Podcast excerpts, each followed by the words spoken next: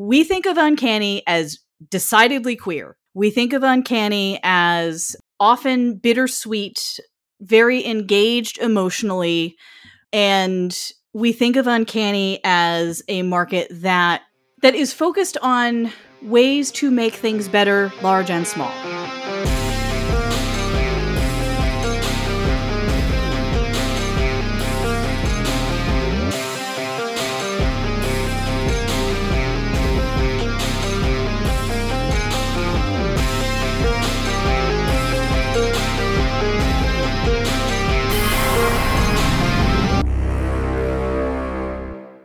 Welcome to the Skiffy and Fanty Show. Fly to the future, space unicorns. I'm Brandon. I'm Shaun. And on today's show, we are joined by two fantastic people from Uncanny Magazine. The first is Lynne M. Thomas, editor in chief of the magazine. Welcome to the show. Thank you so much for having me. It's great to be back. And the second is Chimedum Ohaegbu, the managing editor and poetry editor of the magazine. Welcome. Thank you. First time here, and I'm very excited. Rad. So, uh, we are here to talk about Uncanny Magazine's eighth year, which is upcoming. I, I have so many feelings about this. This is uh, really rad. The Kickstarter has, as of recording, just begun and has just met its initial goal, for which we are very, very glad. Congratulations. Thank you. And then some. and then some, yes. And um, there are uh, many more stretch goals to go, and I hope that you meet all of them. But uh, we're here to just uh, chat a little bit about uh, how you've gotten to this point and uh, where you plan to go from here in year eight. Wow, what an open-ended statement. Yeah. I mean, I I anticipate that in an hour we're going to learn a great deal and we're going to like everything that we learn. So the question is very open ended. Well, we should say that I, if I recall correctly, we did have Uncanny when it with Lynne and Michael the first year. Yes, that Uncanny opened. You had the scoop. We had the scoop. we announced the beginning of we announced the first attempt to do a Kickstarter for Uncanny Magazine on the Skiffy and Fanty show. Which tells you everything about how great this show is. So. Clearly. yeah. You had the inside line on you did. Future he, yeah. multiple we were all Hugo Award winning. a microphone in a hotel room at a convention. I remember That's this very right. clearly. Uh, that was right. It was. And I think that would be the, the big thing to start with because it's been eight years this is this is year eight coming up. Mm-hmm. That's a long, long time. Yes. To be running a magazine. yes, it is. and so I guess the big question is what is, what's the big lesson that you think you've learned for running a magazine this long? So Oh goodness. Um, I think that there, there are a couple of major lessons. I mean, some of them seem like they should be obvious, but they aren't obvious until you're in the middle of doing it. So one of the things that I think was a major lesson that is obvious is it's a marathon, not a sprint. It because magazines are periodicals and they have to come out on a consistent schedule. It's not a good idea to structure your work as though you are trying to sprint through things and get it done as quickly as possible and then you're done because you won't be done, you have to then move on to the next thing. And if you have a cycle of doing nothing but sprinting, you end up a little burnt out, crisp nub of a person before you've even made it through your first year. Ask me how I know. So, one of the things that we learned that was very important for us was pacing and scheduling and organization. So, a lot of what has served us well with Uncanny um, has been being really rigid about calendars and making sure that we plan very well ahead and that we have plan B and plan C and plan D. Because the other thing that is perpetually true with any kind of ongoing endeavor is that people drop out, things happen, timelines change, stuff doesn't come through, and you have to find a way to work around that and to work through it. So um, that's the other really big lesson is just being prepared. And, you know, as now essentially the crew chief um, with Michael of this crew, uh, the other thing is hiring great people and you know training them as well as you can and trusting them to do their jobs and giving them the resources they need um, and being open to hearing feedback and to finding ways to improve your processes wherever that's possible because ultimately that kind of connectedness with the people that are part of your crew makes for a better magazine for everybody and a better experience for everybody. So those are some of the lessons. That's a start. Well, well, Chimmy, I, am curious from your perspective because you you've obviously not been there for all eight years. You've been there for a little bit now, uh, and I'm curious from your perspective, what are some of the things that you've kind of picked up working with Uncanny?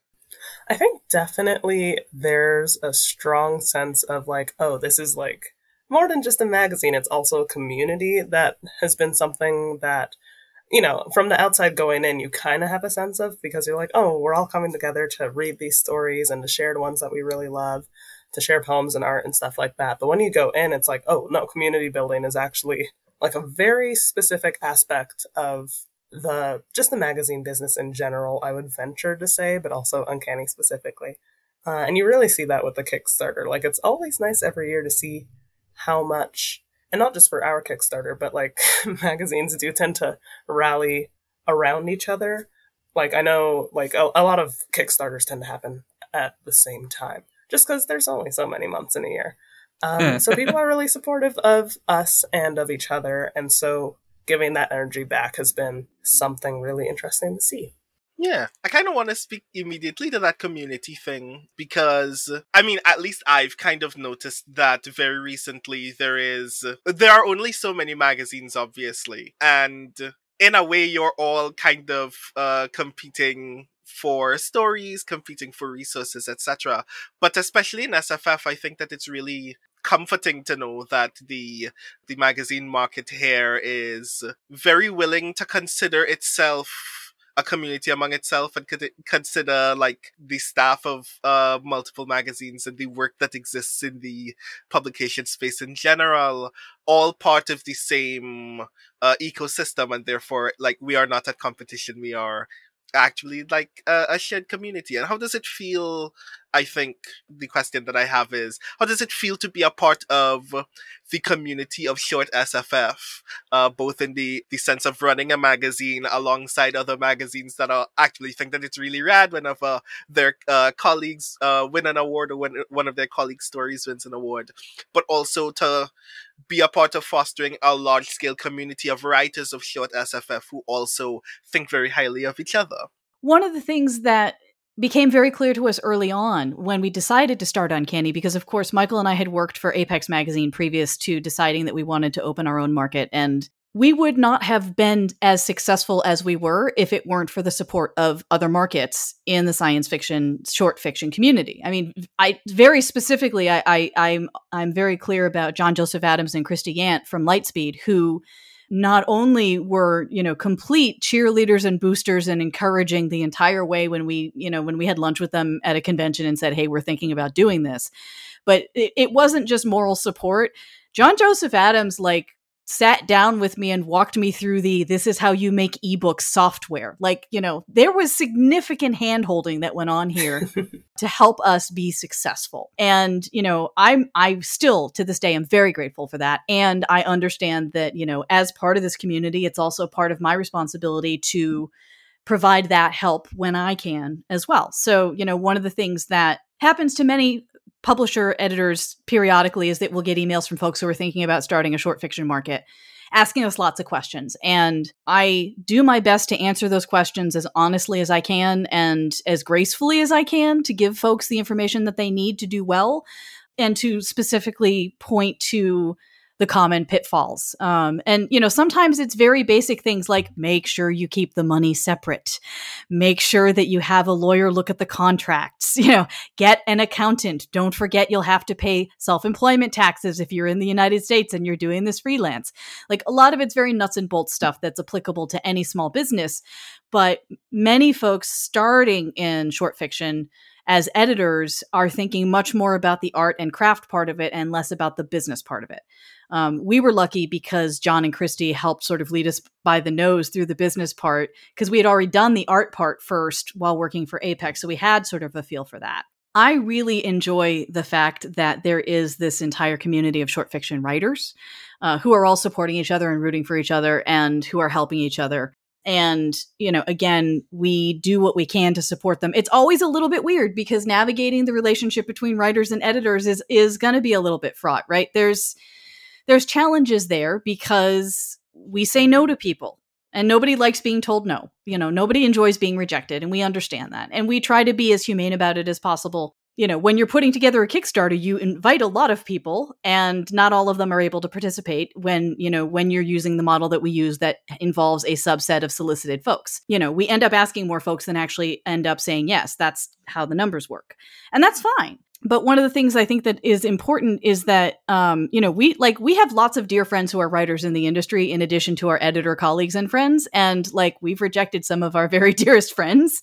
We've rejected their work as well as the work of people we don't know. It's really from our perspective not personal in the sense of the thing that is personal to us is when we fall in love with a story. And when we find something that sings to us that we want to bring to the world in its best possible form. That's the thing that every editor lives for is being that is being the person who reads that story and says, "Yes, this. I want the world to read this. This is representative of what I think we do and I can't wait to put this out there." That's what we all live for. The good news is every editor has different taste. So, what we think of as this perfect, this is such an uncanny story could very easily be rejected by other markets because it's not to their taste. And it has nothing to do with the quality of the story, it has to do with not their taste. The challenge, of course, is volume. It's a lot of stories that come aclo- across the transom when we're open. We, are, we get on average 2,500 stories during the period that we're open. Out of that group of stories, we publish between 10 and 15 because we have this model where we solicit and we get stuff through the slush. And we've had, you know, wonderful stories come through the slush that we have purchased, many of which have been award winners or award finalists. They came through the slush. Jordan Taylor's story came through the slush that just got nominated for British Fantasy Award. Rae Carson's story came through the slush that was was just up for awards and is up for Hugo. Like a lot of our stuff comes through the slush but it's it's always a back and forth and a negotiation to a certain extent because my taste is not the same as John De- Joseph Adams' taste or Neil Clarke's taste or the the taste of the editors at FIYAH. It's going to be different because we're different people and we have different perspectives and different goals, and that's okay. You know, I don't have the same taste as Sheila Williams, but we often publish different stories by the same writers because they are writing different things for us. My favorite example of this is when we were doing our first Kickstarter, Sarah Pinsker had agreed to be one of our solicited authors. And she sent us this story and she's like, I think this is an uncanny story. And we're like, Sarah, we're not even like sure this is going to go forward yet. Like we weren't even funded at that point. And she's like, no, this is an uncanny story. And we're like, how do you know? She's like, I don't know. I just know this is an uncanny story we were like, we haven't started editing yet. We don't know what an uncanny story is. We haven't made selections yet. But she knew that the one she sent us was an uncanny story. And we did buy it, and it was an uncanny story. Um, but a lot of it is that writers who read what we do and get a feel for our vibe, I think that they then. Most writers write a lot of stories and they, they often experiment with different kinds of stories and different approaches to storytelling, which is great. It's one of the ways that you grow your craft. And it's interesting to me because the stuff that we tend to get does fit our remit in the sense of we tend to get the stories that are full of feels, which is very much our brand. Um, we often get stories that are um, experimental, either in form or in approach or in linguistic styling, where, you know, that might not appeal to editors who are looking for something slightly more traditional or in a different vein. Um, and we don't tend to get a lot of stories that are sort of really hardcore world building science fictiony stuff because that's not what we do as much. So I think that writers, to a certain extent, they may not tailor their story directly to us, but they tend to send us the stories that they think will fit what we do based on their observations of what we're already doing. I'm glad that a lot of your answer had to do with fiction because obviously you also publish poetry, and I'm totally stealing the opportunity from Brandon, who is the poetry person of this podcast, to turn this over to, to Chimmy on, on your approach to because you're the, the poetry editor. And I was curious about your approach to, to poetry, what you kind of look for, what makes an uncanny poem. Sure. I mean, to start with, I've only been the poetry editor since I think January officially. Yeah, but 2021 is 47 years long. So it has been 47 years. So to extend that answer, and, and this is always funny to me because as someone who also like is a writer of poetry and submits poetry to markets, it's always hilarious to like read what they're looking for, and it's like, give us poems that tell us that I am your father, Luke. Tell us poems that are like it gets really dramatic and specific. So I'm gonna try. I, I, don't know if I should give an answer like that or a different one, but um, I'll try and meet in the middle. Yeah, that could be kind of fun. Uh, I I don't know. I enjoy poems typically when I'm reading either for fun or for work. Uh, I like a poem that surprises me, and this can be like linguistically speaking, or in terms of the form, uh, or in terms of like the way it approaches the subject matter. There's always got to be a little turn to it, even if the turn is inherent to the poem itself. So it's not necessarily like a big third act, so to speak, twist of a poem, but it can be that the subject is approached at a really oblique, interesting angle. As I found with selecting the poems this year, I like it when I'm not necessarily sure where the poem's going to go from the start. Sometimes, like a poem can start one really interesting way and then shift to a completely different interesting mode. And I'm like, oh, okay, like there's a lot going on here. Uh, if I'm able to like English major my way through it, which is to say, if it gives me a lot of stuff to kind of get my teeth in and analyze, then I'm having a good time. But that's not to say necessarily like serious poems over frivolous poems.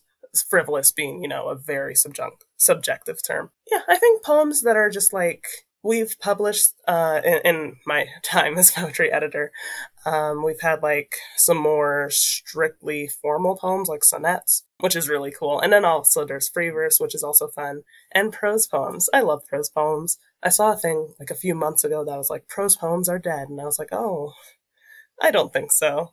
I feel like if you can take something that's allegedly dead um, which is to say dead for white people and then put your own little twist on it then I'm gonna have a good time with it. Like, I, I don't know, poetry is just so. There's a lot to it. How do I explain this without putting it into a poem, which I cannot put on the spot, so I'm not gonna. but I mean, read the poetry archives of Uncanny, and you will probably see what you what I mean. Well, and and in fairness, to talk a little bit about the poetry archives. Um, it's funny because when we asked Chimmy to be the poetry editor, we had a very specific conversation with her about the most important thing is that it's good poetry. Like the, the speculative elements can come and go to a certain extent, but the poetry itself has to be good at being poetry. That's our main metric. Um, and you know, Michael was uh, in back in the day. He was a poetry editor for his college for his college magazine, and I have a you know I have two degrees in literature, so it's not surprising that this is our point of view. That you know, as as a piece of poetry, it should be good poetry. Good is subjective, of course but it should have something to it that makes it good poetry. Um, and that was always sort of where we started with Uncanny, with the poetry that we selected when we were doing the poetry editing. And that was the same conversation we had with our first poetry editor, Julia Rios. It was, you know, it was very similar. We're always looking for just, you know, give us the good stuff. You know, that's what we want. We want crunchy things. We want and actually, it's funny, Chimmy, that you were talking about sort of that third act twist because that's something we look for in our short fiction too. Um, one of our favorite things is when we get to the ending of a story, and the ending is sudden but inevitable. It it feels like it is sort of a twist, but if you go back to the beginning of the story, everything was there. It was seeded, it was telegraphed, it was completely and utterly inevitable, but it was not the ending that you foresaw when you started reading the story. Like that's the kind of stuff that we get like giddy about as editors. We're like, "Yes!" We get so excited because because we love to be surprised. I mean, the thing is, you know, we're not personally reading 2000 stories that come in. This is, you know, in utter fairness, we have a wonderful team of first readers who help us out and narrow down the number of things that we are reading. But we are still reading when we are making our final decisions anywhere from 2 to 400 stories over the period of time that we're open and making decisions based on that. And the the difference when we get to the top 50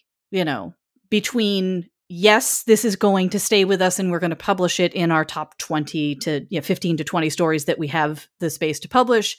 And ooh, not quite is often that surprise element. It's often that elegance of I did not see that coming, but it was so completely telegraphed and it was there all along. And we just we we love that. I think it's because we're like fans of spy films and heist movies and things like that, as well as being nerds about science fiction. So like when you can surprise us in that way, it's very exciting. We love it. That's that's one of our favorite things. And you know, in the same way that twists in stories that don't work that way can be disappointing you know that's often the difference between something that we end up s- selecting for publication and something that we don't is that we were like oh yeah that was the most likely choice that one would make with this narrative structure and this type of story that you're telling. And that's fine but that's not quite what we were hoping for. And so we would move on to the next thing in that case. Because Shaun stole my poetry question, I'm going to steal what is essentially a, a, fiction question, but it's actually a little bit uh, wider than that, uh, which is as of right now, Uncanny Magazine is a five time Hugo winner and is nominated for this year's Hugos as well, which is also congratulations. Thank you. Because I think that you all do a lot of very good work and uh, definitely earned all of those uh, rockets. But one of the things, as you had mentioned earlier, uh, Lynne, that like writers have picked up on a kind of vibe about mm-hmm. what Uncanny is about. And I'm kind of curious if you've ever given any thought to or discovered things about what that vibe is in terms of outside of what an individual story does in order to be a good story. What are the kinds of things in general that draw you to a character or to a world or to a story when someone submits something to Uncanny? And you can be as like broad or as narrow about okay. that as possible because someone is going to listen to this and go, ah, these are the answers. And you don't necessarily have to give them the answers, but I'm kind of curious. Yeah. So I think the first thing I should say is that don't use this as a checklist because it because writing from a checklist doesn't work honestly like okay there are parts of our aesthetic that i would hope are well they seem obvious to us because we're living it i guess we think of uncanny as decidedly queer we think of uncanny as often bittersweet, very engaged emotionally. And we think of Uncanny as a market that that is focused on ways to make things better, large and small. So I think that's the other sort of part of our remit is that, you know, we are, we've been very clear from the get go that we're not a horror market. And part of the reason that we're not a horror market is because we are interested in, well, I should say, we want art, period. That's the first thing. Like to us, this is not just sci fi, boom, boom, whiz, bang, bang, blow things up. We want art. We are artsy fartsy people and we want it to be art. So that you can put it put that in a tiki box. It needs to be art. We want it to be inclusive because we think that art is for everybody and we think that everybody can enjoy art and everybody should get to see themselves in art. And that's one of the reasons that we work hard to be inclusive in terms of what we publish because we re- we recognize that art is not defined in the same ways in different traditions across the planet and we want to be contributing to that as best that we can in terms of what we produce and put out into the world. I am someone who has not been particularly religious for most of my life, but has tried to live in terms of have I made the world just this little inch better than it was yesterday? What can I do to make make that inch a little bit better? That's often been my approach to surviving in all of this. And Uncanny is one of the ways that we do that. So we do tend to look for stories that are uplifting in some way. Now, uplifting can be different things. It doesn't have to be a, a, happy ending, but we do look for things that are emotionally emotionally powerful. I think that's the best way to phrase it. So it's not just and everybody's very happy and we're all very shiny and there are unicorns and rainbows to da. Often it's we have faced the darkness and we survived, damn it, and that's enough you know, often it's we have faced the darkness and we have lit a candle and we're going to make some progress, incremental though it might be. That I think is a lot of the ethos of what Uncanny tries for. And, you know, we won't always succeed. We won't always get it right. It's not possible to be perfect in the world. And the other part of our ethos that we are very committed to is that when we don't get it right, we try to make it better. We try to fix it. We try to make different mistakes the next time. And that's the other thing that I think is part of our approach. And that's one of the reasons why we emphasize community to the extent that we do, because we feel very strongly that A, people want to feel like they belong to something. And um, that feeling of belonging is what makes us able to take care of one another in the world. And certainly now more than ever, that's deeply important to all of us. And I think that that that feeling of community and taking care of one another is something where you know we have the sort of we've got the space unicorn ranger corps thing going on that's sort of it's part of how we identify members of our community but we also use it as a reminder of our own individual responsibility as members of that community to go out and try to do th- good things in the world. We understand, like, you know, everybody loves unicorns. It's one of the reasons that a space unicorn is our mascot. But unicorns have horns. And when things are going poorly, unicorns will defend themselves quite viciously. And so, you know, it's that thing of like, you know, the goal here is not to to tear things down, but to build things up. And that's, I think, one of our key ethos things is that we're trying to build things up we are the most sincere pumpkins in the pumpkin patch if we're talking about charlie brown and it's it's you know happy halloween charlie brown. It's the great pumpkin charlie brown. That is like we are the most sincere pumpkins in the patch. That is us. My husband is linus all day long and i am sally. Like we watch great pumpkin every year and it that's very much us sitting in the pumpkin patch. Me complaining about missing out on trick or treat and him being devastated because the great pumpkin didn't come. That is us in a nutshell. Um, we are deeply sincere. We are also people who believe in humor. We are part of the Muppets generation, zany humor, dark humor. Like, you laugh at the darkness because that is a way that you survive it. And that is something that is also part of our ethos.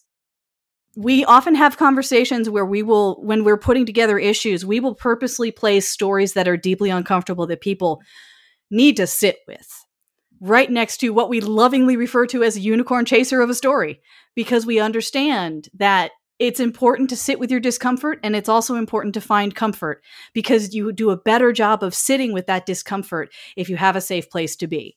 And sometimes the unicorn chaser story is what you need to do that. Good luck getting ticky boxes out of that. so multitudes got it. I think a, a lot of what I, what talking about the editorial process has sort of come come down to in this is that it is a deeply subjective Absolutely. process and yeah. trying to look for objective measures. There isn't one. Well, the thing is, I mean, fundamentally, becoming an editor, hanging out your shingle and saying, I am a tastemaker, is an act of hubris. What you're doing is you are declaring that you think you have really excellent taste and that other people will want to read your taste because it's so good. That's what you're doing. But everyone has different taste. So the good news is that when you have Ellen Datlow and Sheila Williams and Neil Clarke and and lots of other folks who are editing out there, uh, Sheree Renee Thomas, like all of these folks have very different taste, which means that excellence is a much broader spectrum because a story that is going to knock Ellen Datlow's socks off or Sheree's socks may not knock my socks off and vice versa. There have been, you know, there have been stories that ended up not making it into uncanny that went on to be published very happily in other markets and uh, and win awards in a couple of cases. And there are stories that have been rejected by other markets that came to us and had the same experience. I mean it's it's very subjective. And there isn't a secret code. And i, I always feel bad because like every editing panel that i'm on at conventions it's like so what's the secret to getting published? And it's like write really good stories and continue to send them to us. That's it yeah, I feel like a lot of the the rule here is persistence. It's just keep trying, keep trying, and keep going. The late Jay Lake used to refer to it as psychotic persistence because it's a level of persistence in many cases that is not rational, but it's about believing in your work so strongly that you can't not put it out there. Didn't he at one point like he wrote a story almost every day? Yeah. For like an absurd amount of time. Yes. Yes, he did. Not impossible. It's not impossible. I mean, he, you know, especially in the in the era of flash fiction as a thing, like that's it's possible. Yeah. But yeah, he did that. I mean, he also didn't watch television for like twenty five years. Like you know, Oh. he made Yeah. choices. Yeah, he made choices. Did he have Yeah. Twitter? That's an important question. He did eventually also. have Twitter. He did eventually have Twitter. He had Live Journal before Twitter. Yeah. Uh, huh. But he, he published. He, he wrote and he wrote and he wrote and he got rejection after rejection after rejection and eventually he got acceptances and he still got rejection and then he got more acceptances and still got rejection and then he got a bunch of novels published and still was getting rejected like it's Yeah, it's just part of how it goes. Look there's only one writer on this planet that isn't getting rejected for anything and that's stephen king because it's just him like i have a lamp monster and his name's fred and that's the book and they're like sure here's a million dollars I want to believe in my heart of hearts that Stephen King has an unused room in his house somewhere that is just full of physically printed emails of millions of rejections that we will never see because he's really just shotgunning stories in every direction. So, Stephen King, don't put me in a story because we said these things. so another thing, because in the world of short SFF, there like there's a sliding scale of things that people tend to like go out of their uh, way to appreciate. Which I'm, I'm not being mean to readers by saying that. At the very top is fiction, obviously. Sometimes at the very bottom tends to be uh, nonfiction, which I find is particularly interesting because I also think that Uncanny has some of the best essays in the genre uh, among the best essays in the genre. So I'm kind of curious to ask a twofold question, which is uh, one, uh, what was the impetus to include essays in Uncanny? And two, uh, what do you think is the goal of those essays in the SFF space? The impetus was that Michael and I both started our publishing careers as professionals doing nonfiction essays. My first book was an essay book about Doctor Who called Chicks Dig Time Lords, which won a Hugo Award uh, in the best uh, best related work category, which is what best nonfiction used to be before it got broadened into more expansive definitions.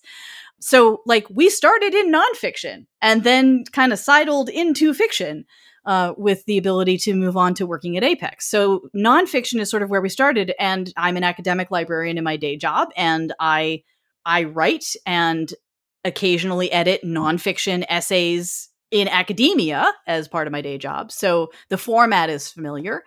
So it seemed reasonable to us um, that if we were going to, you know, when we were trying to figure out what Uncanny would be if we were in charge of a magazine and controlled everything, because that's where we started, you know, nonfiction seemed honestly like a no brainer to us because we were known for nonfiction. We were more known at that point for our nonfiction work because I had done three nonfiction essay books at that point. Michael had done one.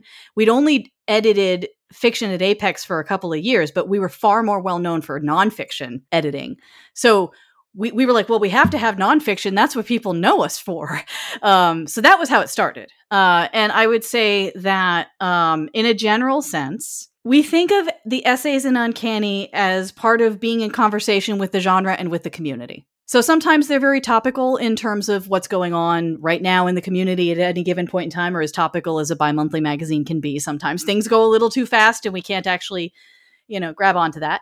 Um, sometimes we are looking for sort of more memoiry kinds of things, um, thoughts about the past or the future of the genre, thoughts about things that get renewed or come back around. But really, it's just, you know, we think of Uncanny as trying to be the most interesting person at the cocktail party. And that means having something for everyone. So we want to have really awesome fiction that makes that that, you know, makes you laugh, makes you cry, makes you feel.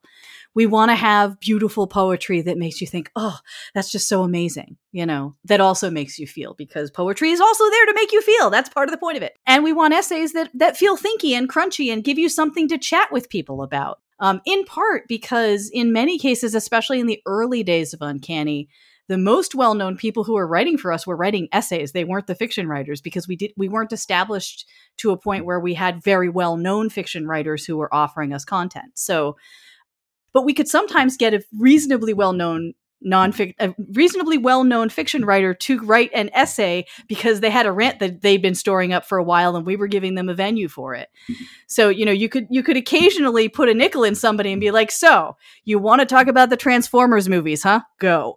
You know, because they had opinions. And for many fiction writers, it's nice to have a different outlet it's one of the things we picked up from attending the Convergence Science Fiction Convention in the Twin Cities, which is actually going on this weekend. Um, we have been regulars there for years, and one of the things about it is that it's a multifaceted convention. It's it's literature, it's media, it's anime, it's comics, it's everything. Like everything nerdy in one roof with a whole crap ton of great parties in the before times when that was safe to do. The thing is, one of the best things we loved, one of the things we loved about going to Convergence is one of their favorite things to do was to take their creative folks. So people who worked in television, people who worked in writing novels and short fiction and poetry and putting them on panels that had nothing to do with that, but that were about something that they were deeply passionate and nerdy about.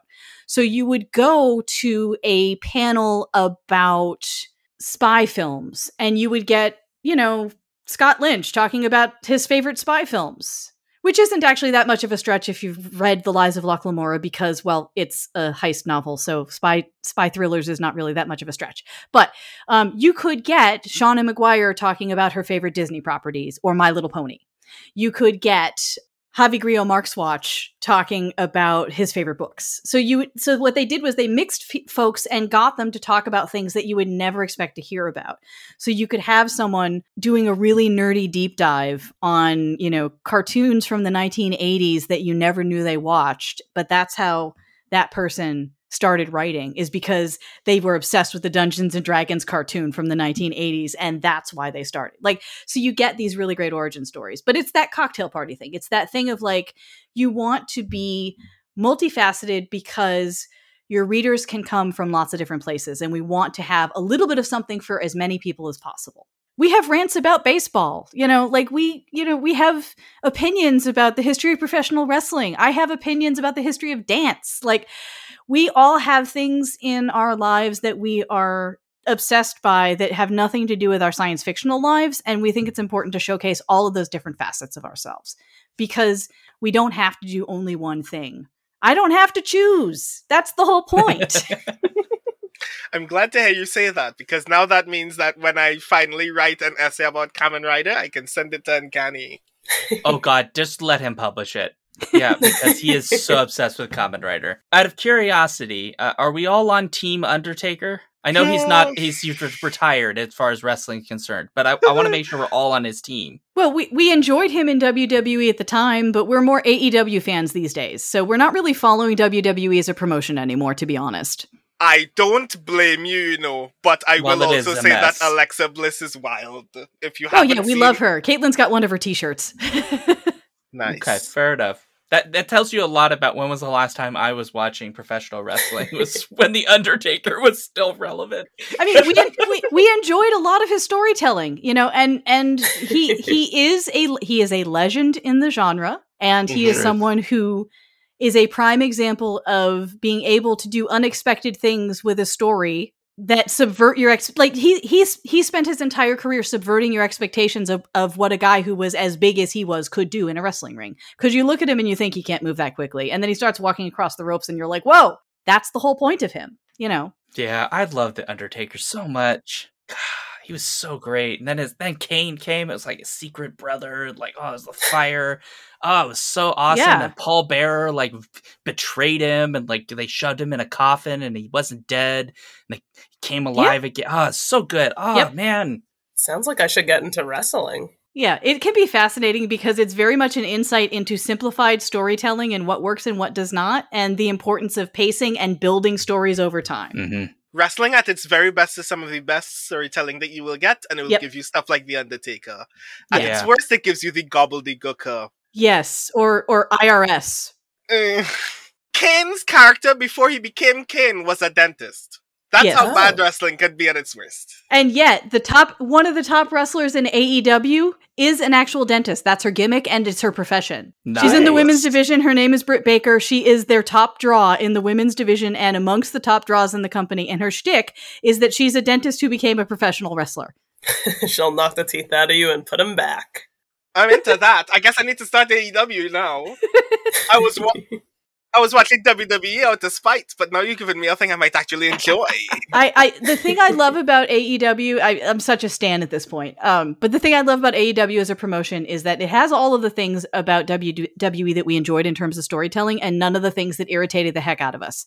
I can get through an entire episode of AEW, and bell to bell, the wrestling is really, really solid. The storytelling is really, really solid. All of the bookings make sense and they take time to build them properly and on top of it, I am very rarely punched in the face in terms of things like misogyny and racism and ableism and sexism. Those are things that I don't have to encounter in AEW on a regular basis because they are not routinely incorporated into their storylines, which I can't always say is true of WWE. So that, unfortunately, yeah. Duly noted. One of these days, we're gonna we're gonna uh, bring you back here just to have like a whole conversation just about wrestling, but not yet. At this point, I feel like it would be a responsible question to ask about the Kickstarter, since the Kickstarter is live at this moment, and people have the opportunity to help Uncanny continue to do Uncanny work. So, is there anything that you'd like to say about the Kickstarter right now? And I'll start with uh, Chimmy because I'd like to hear from you in particular, since this is especially since uh, you are uh, a new member of the Uncanny team. I feel like it would be first it, it would be best to open with you and like get a sense Sure. of how the Kickstarter is going, what your hopes for the Kickstarter are, and so on. Yeah. Um, well, the Kickstarter is gro- going pretty well. Um, it's always exciting to see like people get super, super hyped on the first day and then actually still maintain that momentum. And that's very much been happening. Like last year, I thought we funded so fast, and this year we funded slightly faster. So I'm like, ooh, that's very exciting. I love having a job for another year. That's very exciting to me. But yeah, I guess in terms of hopes, I mean, I hope we hit all of our stretch goals because as usual, there, you know, there are goals that go beyond just funding the magazine for another year. It's also like making the magazine better, making it get to do things that maybe it hasn't gotten to do before, stuff like that. Yeah, my hope is basically that uh, everyone maintains their energy. And we have like a lot of really cool backer levels. Like you can get signed books and you can get a poetry critique from me.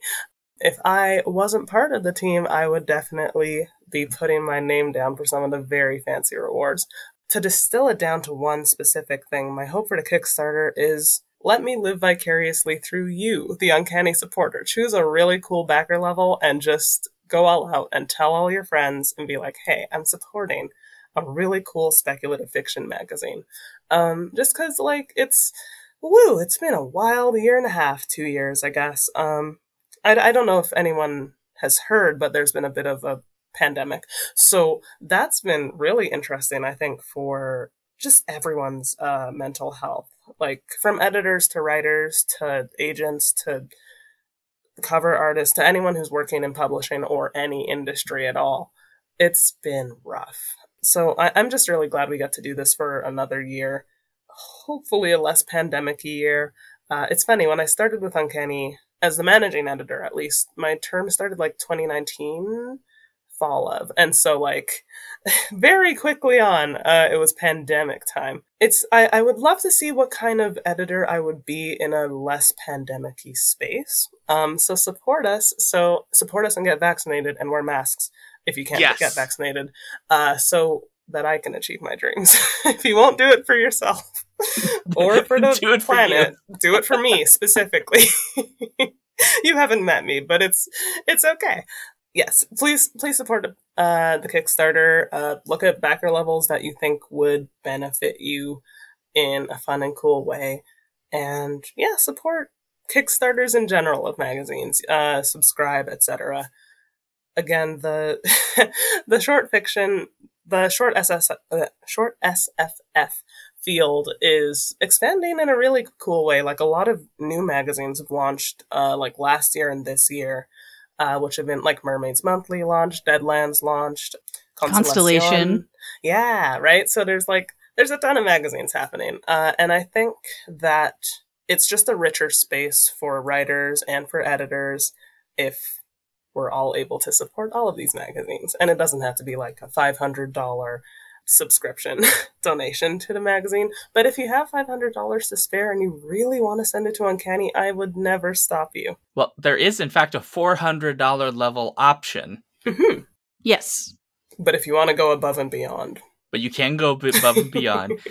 And and I will say that there are some pretty cool. If you've got a, a bit of money to, to toss down, there's um, Chris Kluwe will be doing a, a tabletop gaming session. There is an Uncanny Team trivia uh, random pursuit trivia game that would be run by Erika Ensign. Uh, there will be you know, there's obviously the the more traditional stuff, like you can get a, a, full year subscription as one of them, or you can get just one issue. There's books, there's signings, there's uh, Jeannette Ng will be will do uh, like a, a micro fiction postcard for you, which I, I missed when I backed it, so uh, might have to change my life a bit uh, because that sounds utterly delightful. So there's tons of cool stuff, is really what I'm saying, and there's probably something for everybody, which means that if you've got money and you can put it down, go for it. Plus, there's also add-ons that happen as we achieve more and more of our stretch goals. So, like, if you don't see anything now, you might see something later. Yeah, there there are a good strong handful of backer levels that um, will be coming as new options in the next couple of weeks. We we try to sort of break it up a little bit so that it's not everything at once because we want people to continue to get excited about the things that we have to offer obviously. Right. But there's also lovely stretch goals, which you've met a couple of them already, at least at the time of this recording, uh, which includes some original cover art. There's uh, an increasing of pay to pay submission editors. There's also a level for flash fiction uh, to be added to every issue of next year, which is, just means more. You get even more for your $26 subscription. Just saying, it's $26. It's not that expensive. You can afford to do it. It's actually quite a steal when you really think about it. Honestly, yeah, it's a little bit. It's uh, I, I kind of feel a little guilty, but not that guilty. so and of course, also worth mentioning to all of the writers who are probably listening to this as well is the very obvious fact that uh, short manuscript critiques are one of the backer levels as well. So this is also an opportunity to get established folks to look at your work and like give you notes. So if you've ever wanted to not only have cool things to read and have a place to submit very very soon, but also have people look at your work and say, hey, this is the things that I've seen about your work, and there are some places where you can improve. Those are things that you can do. Well, I think we've made it. Nice. Yay! Good job, team. the best way to find the Kickstarter would be go to the show notes for this or go to like Uncanny's Twitter account would probably be the other way. Or you can go to Kickstarter and just search Uncanny Magazine and it will come up. But for our lovely guests, if you wouldn't mind letting folks know where they can find you and your, your other things that you do that aren't necessarily uncanny, if you have been to want to share them, uh, we'll start with Lynne. Where can folks find you?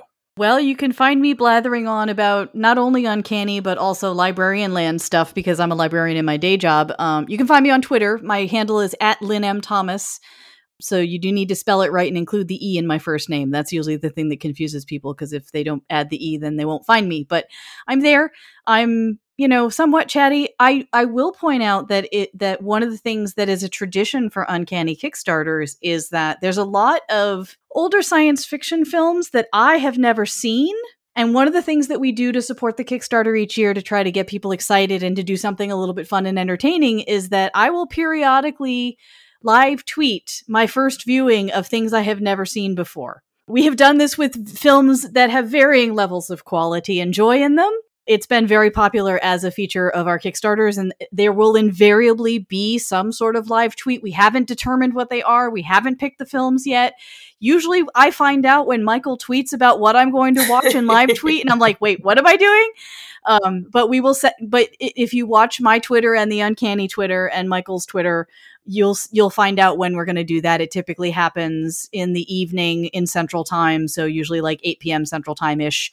We'll put on a movie. We'll tell you when we're going to start, and we'll live tweet the whole thing. We had we have have a lot of fun doing it, and it has been a great way to expand my education in science fiction film because I didn't grow up watching a lot of SF films. So a lot of the classics and particularly the cult classics and the things that are deeply beloved but not necessarily known as high quality um, are the things that I get to watch during the Kickstarter. So that's always great fun.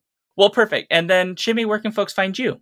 Well, you can find me on Twitter for the next month because when the Kickstarter ends, I will be going back on hiatus. So you, can find me on Twitter. It's under my full name, uh, Chimedum Ohaegbu, which I guess I can spell it, but also you can find me on Uncanny's like main staff page as well. Uh, and I have a website. So if you want to find like my writing or my writing about writing, or more likely what I'm not writing, which is a lot of the time, uh, you can go to chimedum.com. So uh, you can find me vaguely on the internet. Uh, I guess is the the I'm like the ghost in the machine. oh, oh, that's dark. Okay, is it? You're, hi- you're hiding in all our machines as a ghost. Oh, I wouldn't say hiding. I would say hanging out hanging out. Oh, well, I guess that's not so dark. You're like you're like Casper. You're like a friendly yeah, exactly. ghost. You're the yeah. I got it. Okay. I'm the friend in the machine. nice, awesome. As for you, delightful listeners, if you'd like to let us know what you thought about this episode, please head on over to skiffyandfanty.com slash listener suggestions. Also, Follow us at Skiffy and Fanty on Twitter and Instagram, and subscribe to our newsletter at skiffyandfanty.com slash newsletter. And finally, if you like the things that you heard in your ears this evening, uh, please support us at patreon.com uh, slash Skiffy and Fanty, because we're trying to do some really cool things, and uh, we would definitely need the support for those things to happen. Um, one of the things we're definitely looking to do for uh, future uh, Skiffy and Fanty content is transcriptions, so if you can support us in that goal, it would be very, very cool. So patreon.com slash Skiffy and. And please give us some love on iTunes. Please a five star review if you love the things that you're hearing. It would help us out a lot, please. So you can find me at the Rising Tides on Twitter, Brandon O'Brien.space, and on Speculate, where I currently GM The Case of the Sinded Seal, a Blades in the Dark actual play at speculatersf.com. And you can find me at Shaun Duke on Twitter, shaunduke.net, or patreon.com slash the joy factory. And now it is my job to make this super awkward.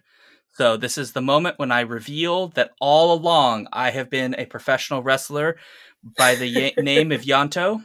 Ooh. Yonto. And what is your gimmick? I fly in on a giant rubber ducky. Ooh. You know, that's actually rad. That's that that actually works. Like on a scale of one to five, Lynne, a rubber ducky. A rubber ducky. Giant. It's a giant rubber Giant ducky. rubber Okay, ducky. giant rub- so you're a comedy wrestler. Yeah, but I'm I'm sort of like imagine if you took uh, the Batman Returns and you took Danny DeVito Right, as gotcha. the Penguin, but made him less gross. Okay, yep. Yeah, Yeah, cool, cool, cool. that's Yep. me. I could see that working. Yeah, yeah, yeah, yeah, absolutely. yeah. Does the ducky get involved in the matches though? That's the big question. Yes, I beat people with it. Okay. All good and then, I then. put them inside it, and then I co- I drag them out inside my giant rubber All ducky, right. and then deposit them in my in my duck pond that I have been taking care of. Yeah, yeah. Is your rubber So- sentient? Do you speak to the ducky? Yes, of course I do. Yeah, yeah, yeah. All of this, I'd love to see this on a pay per view. Yeah, definitely. On that note, folks, awkward ending and scene.